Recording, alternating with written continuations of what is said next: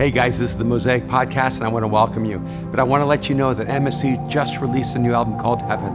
Seven brand new songs that express the heart of our community, our heart of worship, and are going to absolutely inspire you and make an impact on your life.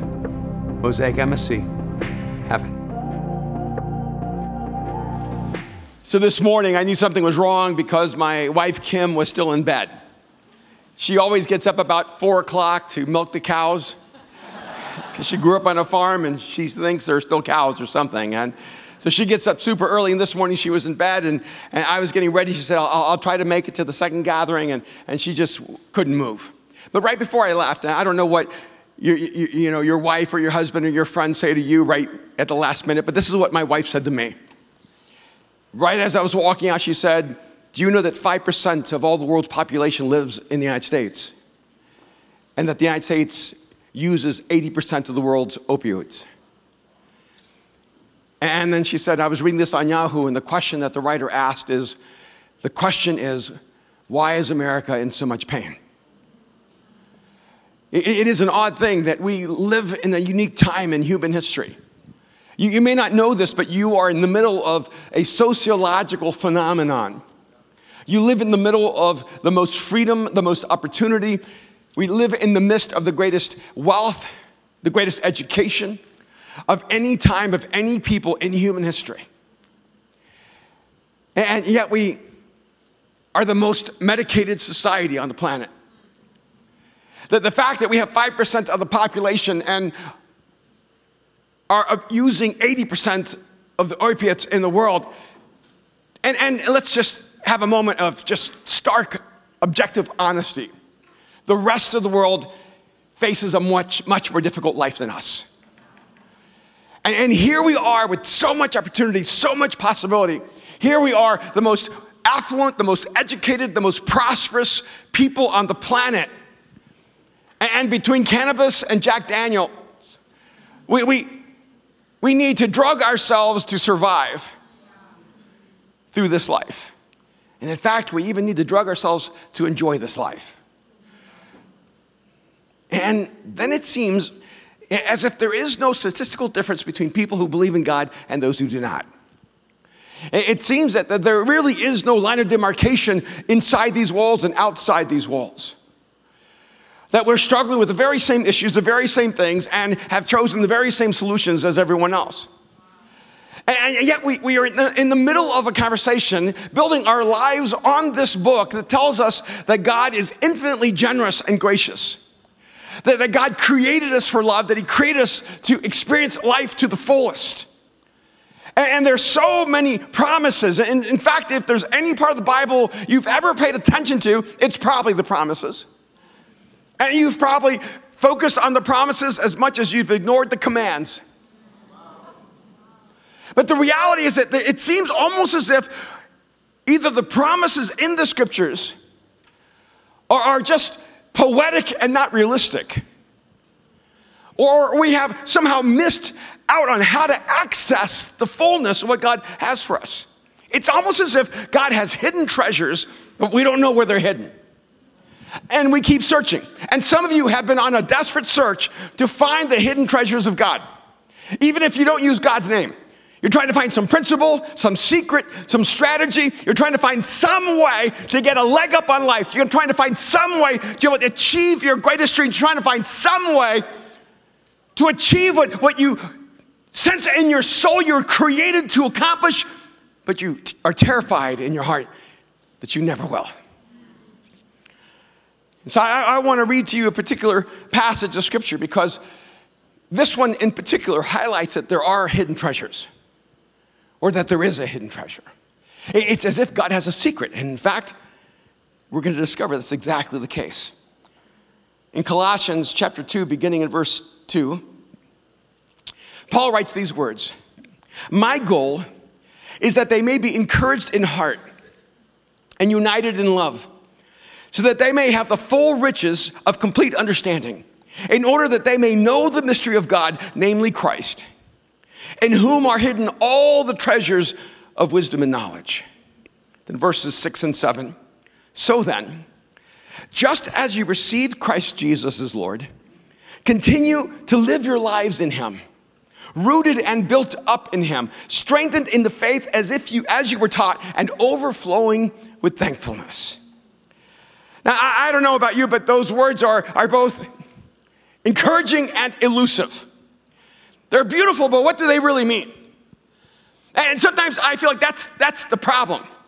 It's almost as if we need a translator to help us understand what God is actually saying to us because we can't seem to get a hold of what God is trying to tell us so that we can live the life He created us to live.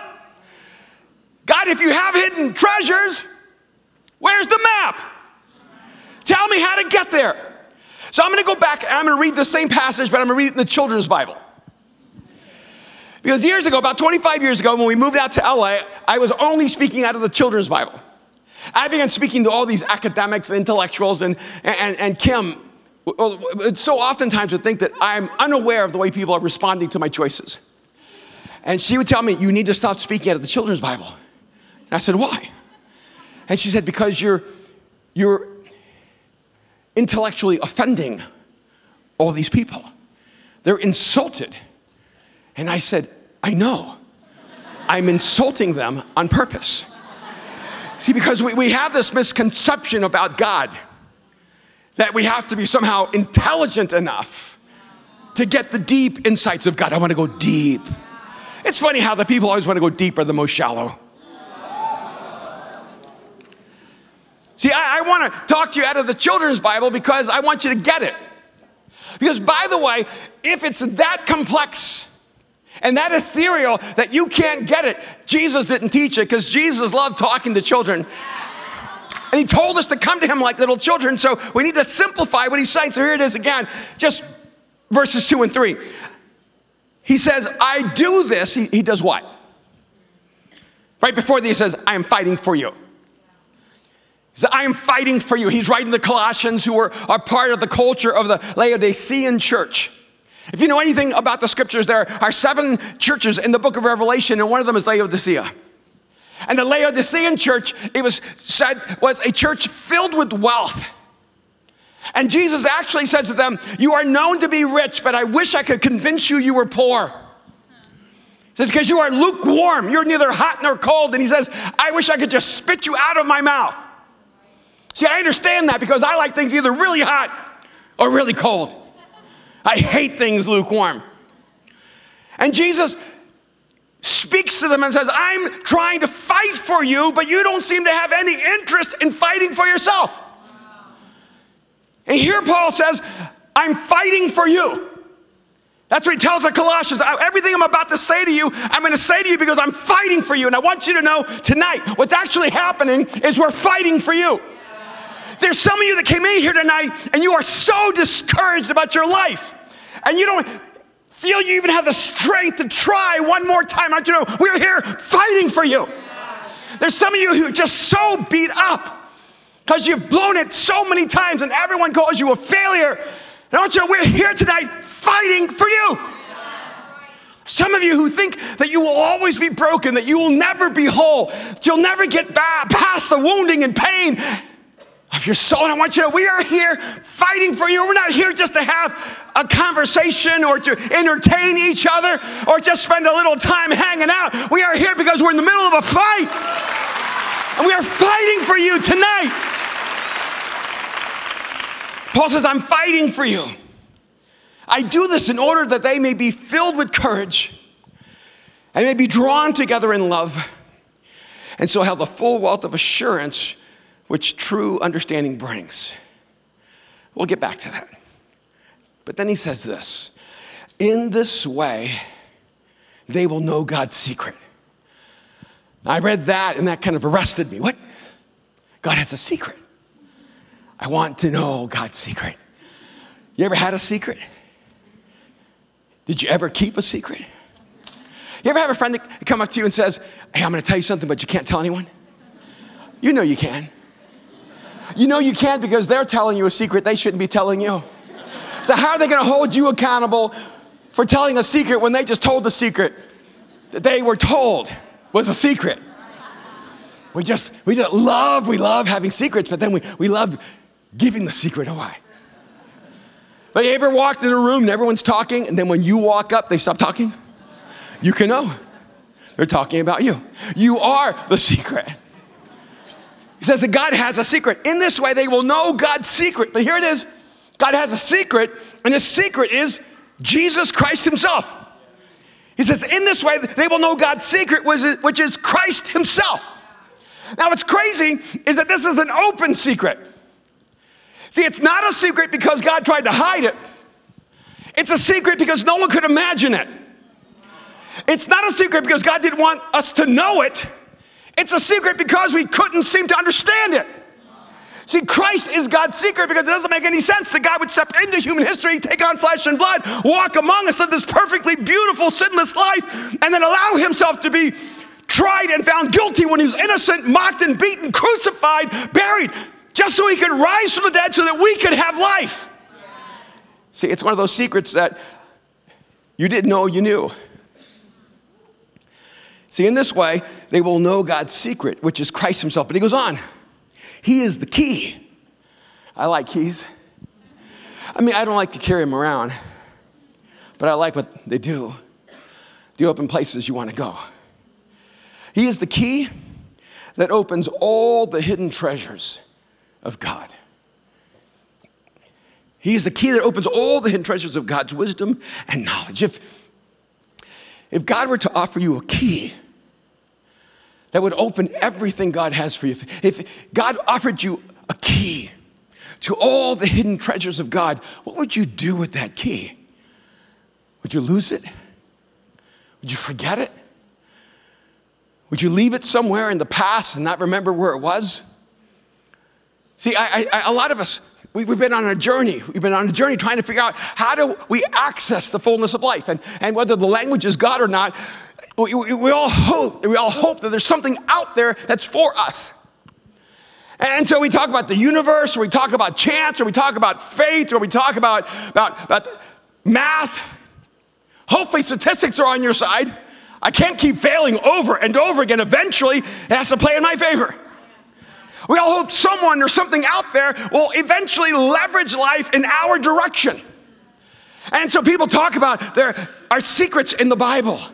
Oh, so many people have made so much money telling you the secrets in the Bible that are not in the Bible. Because God doesn't have a secret, God is a secret. See, and Jesus didn't come to give you a key, He is the key. And a lot of us, we want a key to God's hidden treasures, but Jesus didn't come to give us hidden treasures. He came to be for us the hidden treasure. And, I know this is a little tricky. Stay with me. This has happened to me so many times, and it's always, always really interesting. I, I've had people over the years come up to me after one of my talks, that's what I call them. Some people call them sermons, some people call them messages. But what happened for me is a lot of times people come up to me and go, I really enjoyed whatever you just did. and I said, That's a talk, because that's what I do, I, I talk. They go, Okay, I like your talks. But, but, I've had so many people come up to me and say, Hey, I was really with you. I really liked your talk. But then at the end, you kind of like deviated over to Jesus. And they would tell me, I was really kind of offended when you went off on Jesus. In fact, I've had people come up to me and say, Your talks are so helpful to me. One guy told me, I pay tens of thousands of dollars to go to these seminars, and I get more when I come and hear you. Could you just leave out the Jesus part? One of my friends actually emailed me and said, For the next few weeks, we're bringing family to Mosaic. Could you not mention Jesus for the next few weeks? Now, I understand you may have a problem telling your family that you're actually coming to something that is all about Jesus, but I have permission to not talk about me, but I do not have permission to not talk about Jesus. Because you see, I. I just think a lot of us, a lot of us, we want what God has for us, but we don't want God. We, we want whatever Jesus might pass on to us, but we want to pass on Jesus. And a huge part of the dilemma is that we have this sense that Jesus has insights to life, He, he has principles we need. That the scriptures, if we can just get a hold of them and understand them, could actually help us live the life we're created to live. But, but can we do that without God invading our space? And can we do this without, without being so exclusive that we talk about Jesus? Now, this one woman came up to me so upset. I was with you to the very end, but can I ask you a question? I knew what was coming. She goes, then you had to just really focus in on Jesus. I mean, you didn't bring a Buddha. You didn't bring up Muhammad. You didn't bring up Krishna. You didn't bring up anybody else, Confucius. You just talked about Jesus. And I told her, I said, Hey, I'm sorry. Jesus is the only story I know. See, because I've tried all these different paths, but Jesus was the only one who changed my life. And so I, I want to apologize to you that my story is inadequate for you. She goes, Oh, no, no, I don't mean that. I'm, I'm sorry. I, I, want to apologize. But, but, but the reality was that, you see, if anything else had changed my life, I would talk to you about that. You see, I, am just telling you that Jesus changed my life because he is the key that has unlocked all the doors that have allowed God's generosity and his goodness to pour into my life. And I think so oftentimes we don't understand that everything God wants to do in us, he wants to do with us in him. He is the key that opens all the hidden treasures of God, all of God's wisdom and knowledge. And so, how does that key unlock in us? Well, right after that, he, he gives us some basic guidelines, some steps for this process. He, he, he says in verse 6, he says, Since you have accepted Christ Jesus as Lord. Now, that's not true for everyone here. I understand that. There's some of you here, you're still trying to make sense of God. You're still trying to figure out who Jesus is. You're, you have not been ready to cross that line of faith, but tonight you might. But, the, the, but for everyone here who has come to a place in your life where you've said, Jesus, I get it. I need you. See, for everyone here who has finally crossed that line of faith and has opened up their life to Jesus and has had this huge transfer of life, you've given Jesus your life, you've allowed Jesus to give you his life.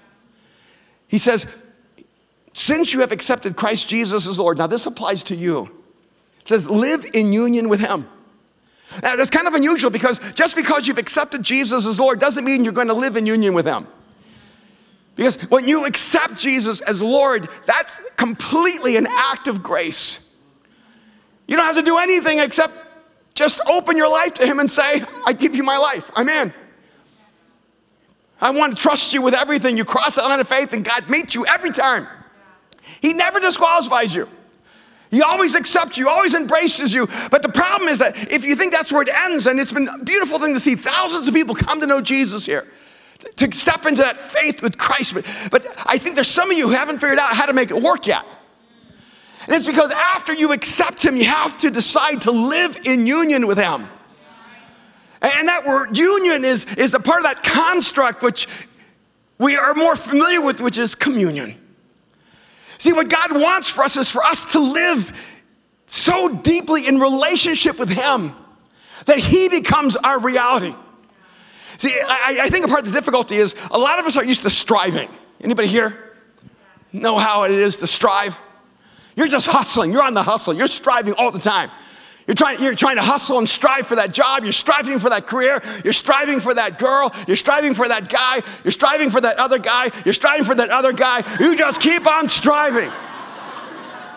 Anybody know what I'm talking about? You just keep striving and striving and striving. You feel it when you're driving across the city, you're beeping when no one can move anyway. You're just, you're just, they're holding you back. You gotta get somewhere where you don't know, but you know you gotta get there. And so what happens is even we take on religion because we start striving. I need God in my life. So I better go to temple, I better go to mosque, I better go to synagogue, I better go to church, I better go somewhere. I better go to Netflix or art. Like I need to go somewhere where I can connect to God. And so a lot of religion is all about striving. Okay, I gotta pray, I, I gotta become holy, I gotta fast, I gotta, I, I, gotta take on these rituals, I, need to do this stuff. And so you're striving. So what happens is we're striving and striving and striving, and then we run into God. We come to this life changing moment with Jesus, but we actually think it's our striving that got us there. But it's not, it's your desperation. And so what happens is then we receive Jesus and we go back to what we know. We keep striving and striving and striving and striving and striving. And what he's telling us is no, after you accept Jesus, you need to stop striving and start abiding. You need to live in union with Him. And I think this is an important, important description because I think a lot of us have spiritually codependent relationships. I mean, God's not codependent on you, but you're kind of codependent on God. You, you ever been in a codependent relationship? Have you ever been in a codependent relationship? Are you in one right now? But you just don't want to say because they're sitting right next to you. You know how you're in a codependent relationship? You're in a codependent relationship when you're in a relationship with another person and you both bring the worst out in each other. You're in a codependent relationship when the other person is so broken that their brokenness justifies your continued brokenness. You're in a codependent relationship with their, when their negative behavior gives you permission to keep your negative behavior. And so you both negatively affect each other. And so you become so dependent on each other because you justify your existence. And you actually see yourself as noble because you're with this broken person who's dependent on you, but you can't see the fact that they're with a broken person that's completely dependent on them. Now, this is not what we're talking about tonight. This is just a side note. A lot of us bring our codependent patterns into our faith. And so we think that God needs us to stay broken for us to be close to God. We think that somehow God needs us to be needy so we can stay close to God. But God wants to heal you. See, God wants to make you whole. God wants to make you mature. He doesn't want you to need Him the way you needed Him when you started. He wants you to grow in the depth of your need for Him. And that's a part what happens in a union with God is He actually makes you whole. And then He goes, and the way you, you develop this, this relationship of abiding is you need to keep your roots deep in Him. I love the imagery because it's imagery, of course, of a tree. Now, I know a lot of you live in LA, and, but I'm, I'm certain you've seen a tree. I mean, a, a real tree, one with deep roots. If you've driven up to Yosemite, you see trees that seem to touch the sky. And the thicker and taller the tree, the deeper and thicker the roots. See, I was thinking the, uh, the other morning that, that if trees were humans, we'd wake up in the morning and there'd be dead trees everywhere. Because every, if trees thought like humans, they would uproot and chase other trees to steal their fruit. Because they would have so little confidence that they could grow their own fruit that they would panic when they saw another tree bearing fruit sooner. And so they would uproot themselves, run after that other tree. The other tree would panic because they need to hold on to their fruit and uproot themselves and start running. And every morning there'd just be dead trees everywhere without any fruit on any of them. See, because most of us, we want a five minute solution from God. We, we, we want fruit, and God's trying to talk to us, say, wait, wait a minute. Before you can have fruit, you have to have roots. And there is no tree on this planet that bears fruit within minutes of having roots. But we all want to bear fruit without going through the seasons. He says, You need to keep your roots deep in Him. Some of you are mad at God because He didn't fix you right away. But if it took 25 years to get this broken, don't think it's going to take God 25 minutes to heal you. Some of you are mad at God because He hasn't made your dreams come true. And He hasn't even grown you enough so you can have the right dreams that you should want to have true.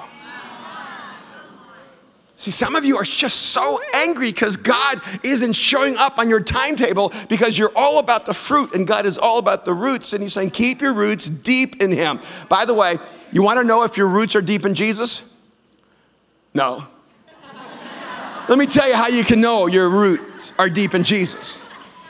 You see, the roots pull out the nutrients from the soil and they feed the tree, and that's how the fruit comes. When you carry inside of you bitterness, jealousy, greed, arrogance, when you carry inside of you anger, and unforgiveness, you can know your roots are not in Jesus. Because whenever you're rooted in Jesus, different things begin to emerge. forgiveness, compassion, gentleness, kindness, integrity, honesty. When you're rooted in Jesus, you begin to have the fruit of Jesus. And people will look at you and go, wow, there's something different about the way they live their life. And you can explain to them it's because you're rooted in something different than the rest of the world. He but he says, not only keep your roots deep, but build your lives on him. And so he changes the metaphor just a little bit. You need to root deeply in him, but then you need to build your life on him. And, and what he's telling us is that Jesus needs to be the foundation of our life so that everything we build is actually built on foundation of him in our life. Now, I have a lot of people who still ask me, you sure you got to talk about Jesus all the time? See, they're not two me's. There are not two Erwin McManus, there's just one. There's only one Erwin McManus, and he has a story inside of Jesus. That's it. And so any story I tell that's outside of Jesus is not my story, it's just a lie. Because the story of me and the story of Jesus are inseparable now. And now you can see it more on Instagram. Have you ever noticed that some people are all about Jesus on Sunday, but he never shows up on their Instagram? He never shows up on their Twitter, never shows up in their story. See, some of you have the story of you, and then you have the story of God. You don't think God's paying attention.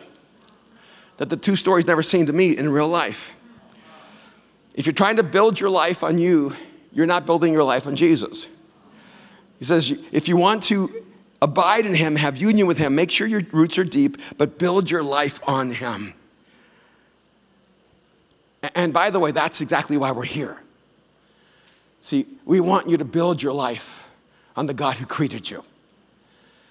And, and I'm not, I, I want you to be more successful. I really do. I, I want you to achieve your greatest goals.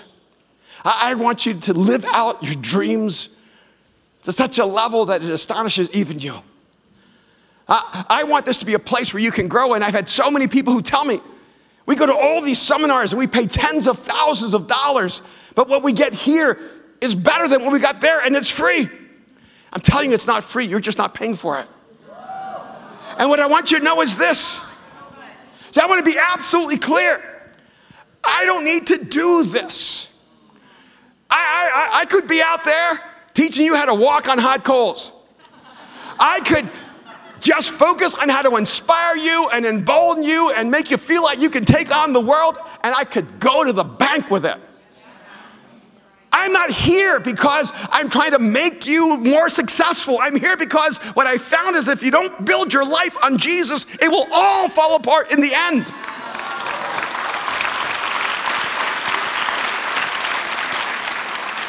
says, and then become stronger in your faith. And by the way, that's an important descriptive. You're supposed to get stronger in your faith.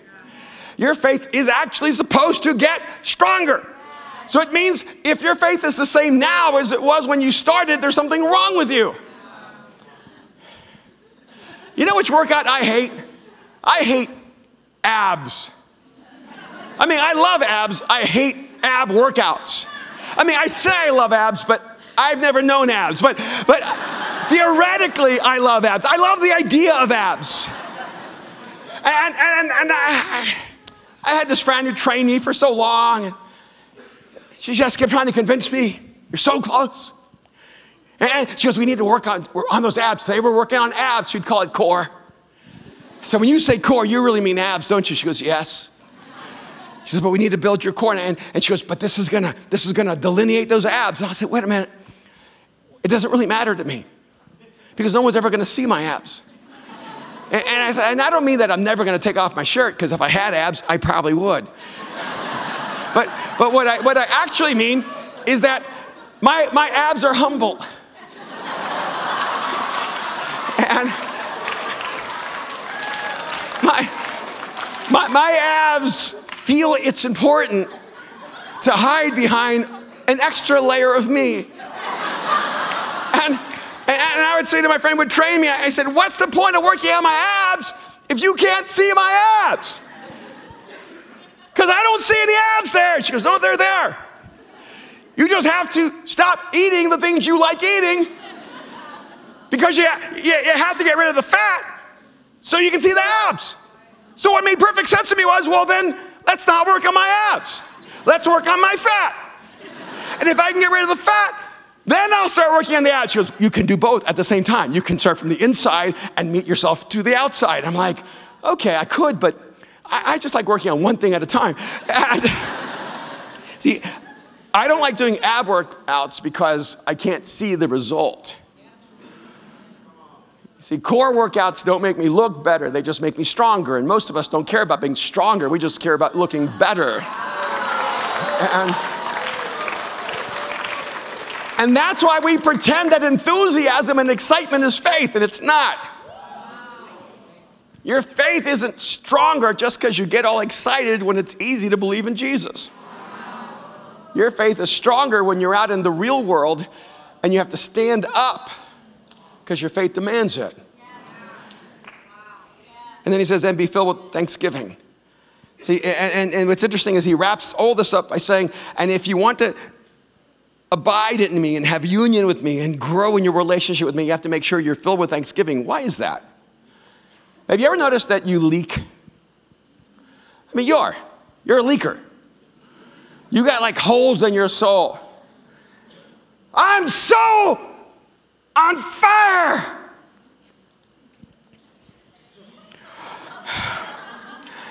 I'm not going to make it today. You ever been there? Nothing can stop me. Everything is holding me back. Jesus, I'll never give up on you. Jesus, where are you? We leak. Some of you are going to leave here so inspired, it's going to last like eight minutes. Because you're a bad leaker. You leak so fast, you don't even make it to the night. And, and let me tell you, the only thing that plugs up the holes is gratitude. See, when you're an ungrateful person, no matter how much faith, no matter how much hope, no matter how much love someone pours into you, just leak it out because the lack of gratitude expands the holes in your soul. But when you're grateful, everything God puts in stays in. Everything others put in stays in. All the good that you receive, it actually becomes a part of who you are because gratitude lines your soul and allows you to grow. Okay, now we're ready to dive into my message.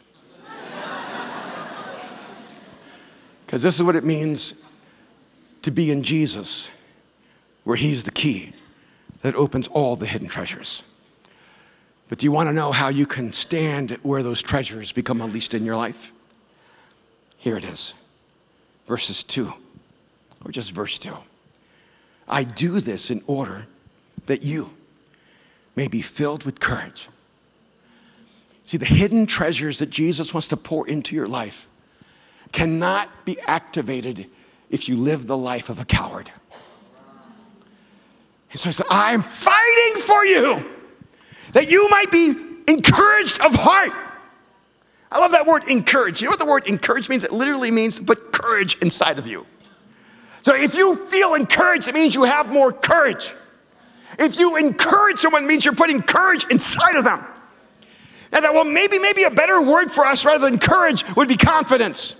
Because you need confidence to live your life. But it's the same difference because the word confidence literally means with faith. Confidence.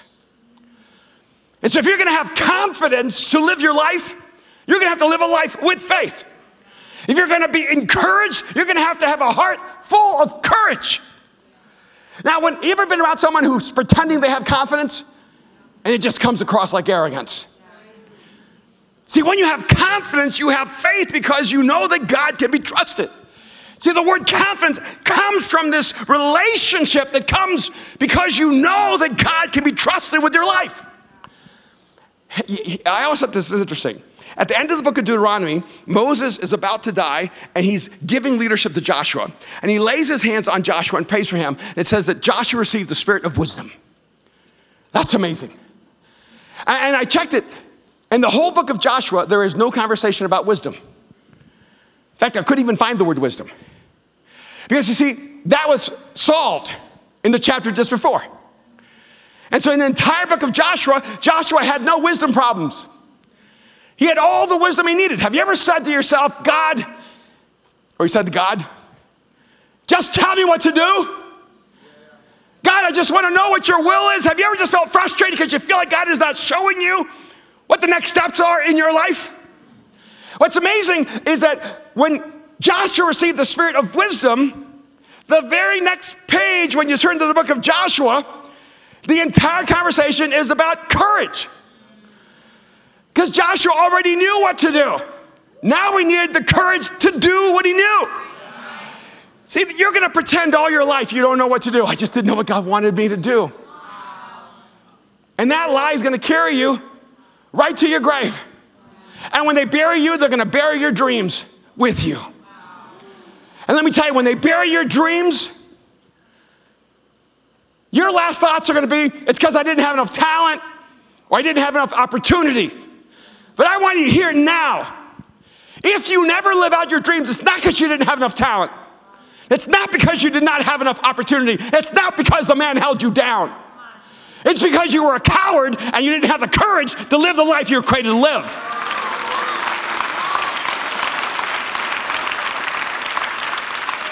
And God wants to fill you with courage so that you can live in the fullness that He has for you.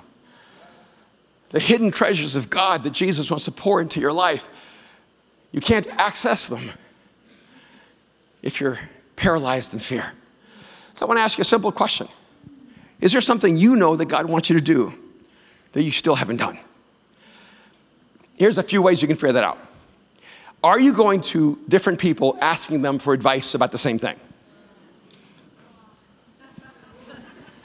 See, that's our way of stalling. And, so when we keep asking people for advice about the same thing, that's just because we're afraid. It's just us being cowards. I just need more clarity. You don't need more clarity, you need more courage. The clarity comes in the courage. It says, I'm fighting for you that you might be filled with courage. Or some of you, what you need right now is just a dose of guts. You just have to find the internal resolve to say, I'm going to step into the life God's called me to step into, whether I succeed or fail. Yeah, I love the fact that today, Tom Brady was going to make history one way or the other. He was going to make history if he won the Super Bowl, and he was going to make history even if he didn't win the Super Bowl. Because he had postured himself in that moment where win or lose, he was making a mark in history that no one else had ever made. And if you're afraid to lose, you will never be postured to win. If you're afraid to fail, you will never be in a position to succeed.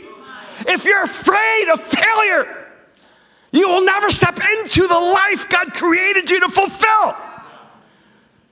So you need courage, confidence, but you also need people. He says, I do this in order that they may be filled with courage and may be drawn together in love. And, and, and I want you to realize that you need people in your life. Now, I know some of you are thinking, no. I, I, I, I've tried people, and people, people don't work for me. Like, I, some people, I don't like beets. Some people don't like people. People are like beets. No, thank you. I've tried them, they don't work for me. And here's the problem every problem in your life is connected to a people. It is, you know that. Every wound in your life, every disappointment in your life, every betrayal in your life. In fact, if you're mad at God, you're just mad at somebody who said they believed in God. You're just mad at people.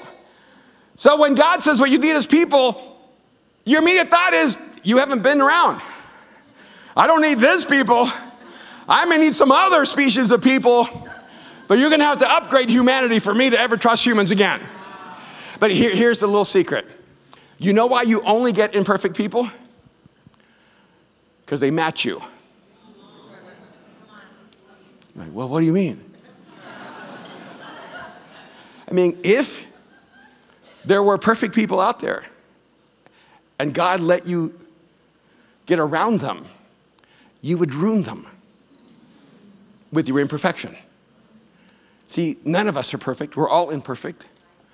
And when we hold people to a perfection standard, it means we're hypocrites because we don't hold ourselves to perfection standard.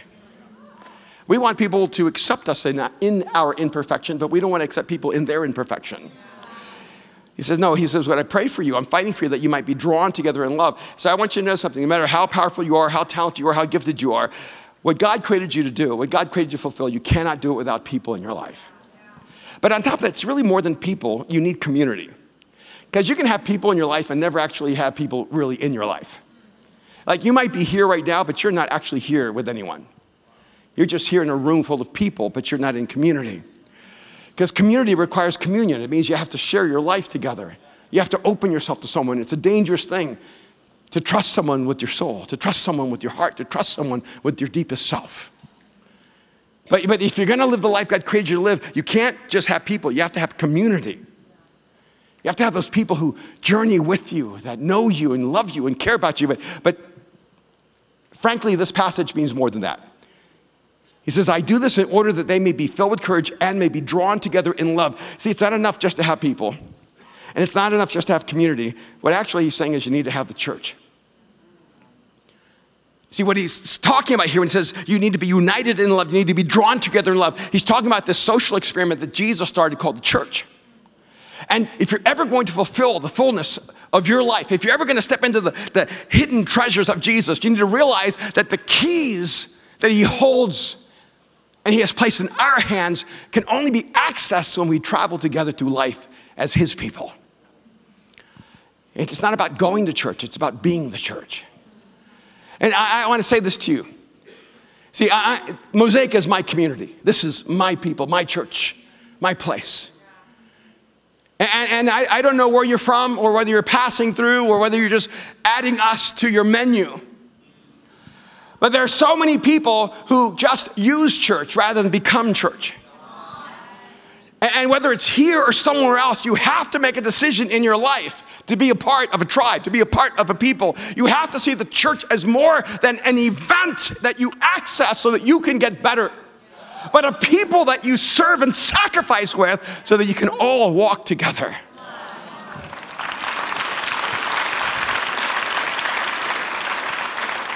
And by the way, I thought it was so interesting. Everybody was talking about it. It's Tom Brady against Jared Goff. It was never Tom Brady against Jared Goff.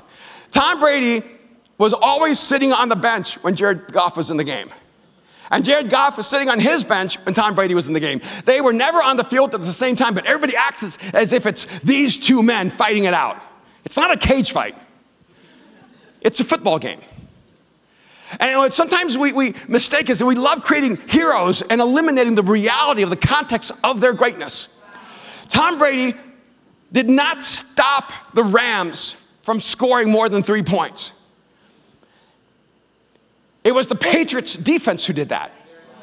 In fact, so much of Tom Brady's greatness was completely dependent on other people. He had to sit powerlessly on the sideline watching their defense determine how the game is going to be played out. Because Tom Brady has never worn another helmet except a Patriot helmet. He has never accomplished anything outside of the context of a team in the world of football. But we keep wanting to act as if we're these singular heroes. But you may be Tom Brady without the Patriots. See, when you're drawn together in love, you're bound together with people. See, I'm grateful that I have Joe Smith. I'm grateful that I have a brother that walks with me and that I can do life with together and we can, we can enjoy life and play basketball and, and we can talk about life and dream about the future. And, and, and, and when I not up here and he's preaching, I know that he's bringing a message so powerful it's going to change people's lives. I love doing life together with you. See, it's, it's a beautiful thing. See, I, I have these two kids, Mariah and Aaron, but, it, but they're not here because they're my son and my daughter. If they were just, how many people hang out with their parents? Most people choose to move to another part of the world. See, what's amazing to me is that Mariah isn't just my daughter celebrating her 27th birthday. We do life together. She's my people. When she's singing, I'm singing. It's me through her. See, Aaron's my son, but we do life together. We, we talk about, about how to change the course of human history, how, how to make the greatest impact on our cities. We, we dream and, and we scheme and we plot together. And, and he's my son, but he's also my brother. See, and, and, and some of you, you're just doing life alone. And I'm so sad for you. Because life is too hard to do alone. And then he says, not only to be filled with courage, be drawn together in love, but to have the full wealth of assurance which true understanding brings. He's saying here, I want you to have the full wealth of all that God wants to pour into your life. See, God doesn't want to leave you hanging for what you need or even what you need to know. But, but here's the problem. See, a lot of us think that wisdom is having access to the right information, and it's not. Wisdom is not about having access to the right information, wisdom is about having access to the right relationship. And that's why the solution isn't needing to know. Do you know that you know more than presidents knew 50 years ago? Do you realize that? You have access to more information than Hoover did. You have access to more information than the heads of the FBI and the CIA and other covert organizations 100 years ago. You know more than Abraham Lincoln could have ever imagined knowing. So clearly, knowing more doesn't make life better. It's not how much you know that makes you stronger. It's knowing what you need to know that makes you stronger. And life is so complicated. See, a lot of us go, Oh, God, just tell me what to do. God, just tell me what to do. Do you realize if God just told you what to do, it would be an incredibly boring life? If God just told you what to do, you would just be like this little robot. Input, turn right, do this. God, Jesus, Jesus, tell me, what job, what job? I mean, what's wrong with you? Don't you want to think? Don't you want to choose? Don't you want to live? Yeah, a lot of us are, oh God, do I take this job or this job? God, do I live in this city, this city? God, do I date him or do I date him? God, God, tell me what to do. God, tell me what to do. Like, the reason you're paralyzed is you're spending your whole life asking me what you should do, and too little of your life asking me who you should become. Now, let me tell you what wisdom is. Wisdom is when you don't have to ask because you so naturally do the right thing. See, wisdom is when you don't need more information because when you move, the entire universe moves with you. See, wisdom is when you don't have to say, God, do I do this or this? Because you just do it naturally because your heart is filled with is good and beautiful and true. And God, I don't want you to turn me into a puppet where you're giving me every command, downloading every piece of information, telling me every step I have to take. I don't need to ask him whether I need a cappuccino or an Americano. I just said, Jesus, just make me the person you created me to be so that I can move naturally into the future. Because when you abide in Him, you're in a flow. You get into the zone. When you abide in Him, you don't ask Him what you should do with your life because you are alive. And life comes naturally to you. See, Jesus never came to take life away from you, He came to put life into you. And the beautiful thing is that everything God wants to do with you, He will do most naturally by recreating you. See, God focuses on your being, on who you are. So then, out of who you are, you just do what God would do. When you have the heart of God and you have the mind of Christ, you just begin to walk where the steps of Jesus have already walked, but there are no footprints. Because no one else can see what you can see, because you've been brought into the secret. And the secret, by the way, is Jesus.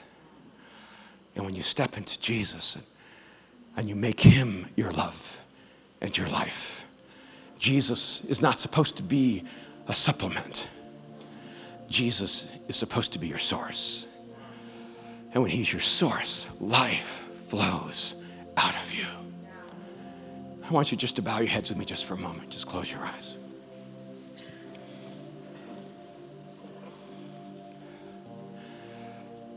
Jesus came so that you could live, so that you could be alive, so that life would flow out of you naturally. There's some of you here, you accepted Jesus at some point along the way, but you haven't been living in union with Him. You haven't been living in communion with Him. Here's the beautiful thing. If you're here and you feel like you've wandered a thousand miles away from Jesus, you don't have to walk a thousand miles back. It's just one step, and you're back. See, may, maybe you feel like you, you've been gone for so many years. Oh, Jesus, how many years has it been that I've lost because I've wandered away from you? But here's the beautiful thing you see, even if you've walked away for five, eight, ten years, you can be right back in just an instant. Because He's always been there waiting for you to turn back to Him. So, this moment right now, just step back into union with Him. Just tell Him, Jesus, I'm yours. I give you everything. I want you to be my everything. There's some of you here who have never crossed the line of faith before this moment. Maybe it just didn't click before, it didn't make sense completely, but you know, I just been reading out of the children's Bible because Jesus says, unless you come like a child, you cannot enter my kingdom. And, and I want you to know that Jesus, He died on the cross for you. He rose from the dead for you. And He just wants you to open up your life to Him so He can pour His life in you. And if you're here right now and you know that you need Jesus in your life, you, you know that you need His forgiveness and you need His freedom, then I want you right now just to pray this simple prayer. It's just one sentence Jesus, I give you my life. Right now, just whisper it to Him Jesus, I give you my life. Jesus, I give you my life. If you just whispered that prayer, I want you to know that God has heard your prayer, that this moment you, you just crossed a line of faith where now you belong to Him. And He will never leave you or abandon you, that you, you will always be His daughter, His son. But you are the object of His love, and His love will keep you. If you just prayed that prayer, Jesus, I give you my life, I want to pray for you right now, but I want to see you. So if you just prayed that prayer, Jesus, I give you my life, I want you just to hold your hand up really quickly. And I want to see you and I want to pray for you. Right now, just hold your hand up high. Jesus, I give you my life. Right now, beautiful. Jesus, I give you my life. All over the room. Jesus, I give you my life. Anyone else? Jesus, I give you my life. So beautiful, so good. All over the room. Anyone else right now? You know, this is your moment right now. Just step across the line of faith. Just whisper to him, Jesus, I give you my life. Anyone else right now? This is your moment. Beautiful. Father, I thank you for all the women and men who in this moment have opened up their lives to you, have crossed that line of faith, and have given their hearts and souls to you. And God, I pray that right now they would know that you've come and you've put your life in them, that you've come to dwell in them, that you will never leave them or abandon them, that they are now enveloped in your love and they belong to you from this moment and forever. And God, I pray that even now, the deep work of your spirit would take place in their life. They would grow in their relationship with you. And God, I just gotta just confess that we have not done well with our freedom. It seems like in our freedom, we've made ourselves captives and prisoners. And I pray, Jesus, that right now you would just set people free. That you would restore to us the freedom that we need from the inside out. That you, Jesus, would be the secret that we hold to. You're the secret of God, because you hold the key to all the hidden treasures of God's wisdom, then Jesus, I just want to stay close to you. Unlock my soul. Open me that I may receive the fullness of you. I pray this for each person here. We pray in your name, Jesus. Amen. Amen. Can we just thank God for all those who've responded to Him tonight? So beautiful, so good.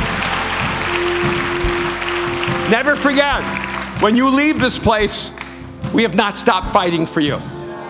We are praying for you all week long. We're fighting for you. We believe in God's greatness in your life. We're going to fight for that greatness. We're going to fight for the hope you need. We're going to fight for the faith you need. We're going to fight for the love your soul longs for. We're going to fight for your freedom. We're going to fight for your future. I hope you know there are people who love you, who believe in you, who are committed to you, and will fight for you until their very last breath. Thank you so much for joining us on the Mosaic Podcast. I want to encourage you to take the message you've just received, allow it to go deeply into your soul, to allow Jesus to do the deep work that only He can do. And I also want to encourage you to be a part of what we're doing here at Mosaic, to go to the Mosaic app and to become a part of the Mosaic Foundation, to become a regular giver, and investor in bringing this message across the world. I want to thank you so much for being here with us. God bless you.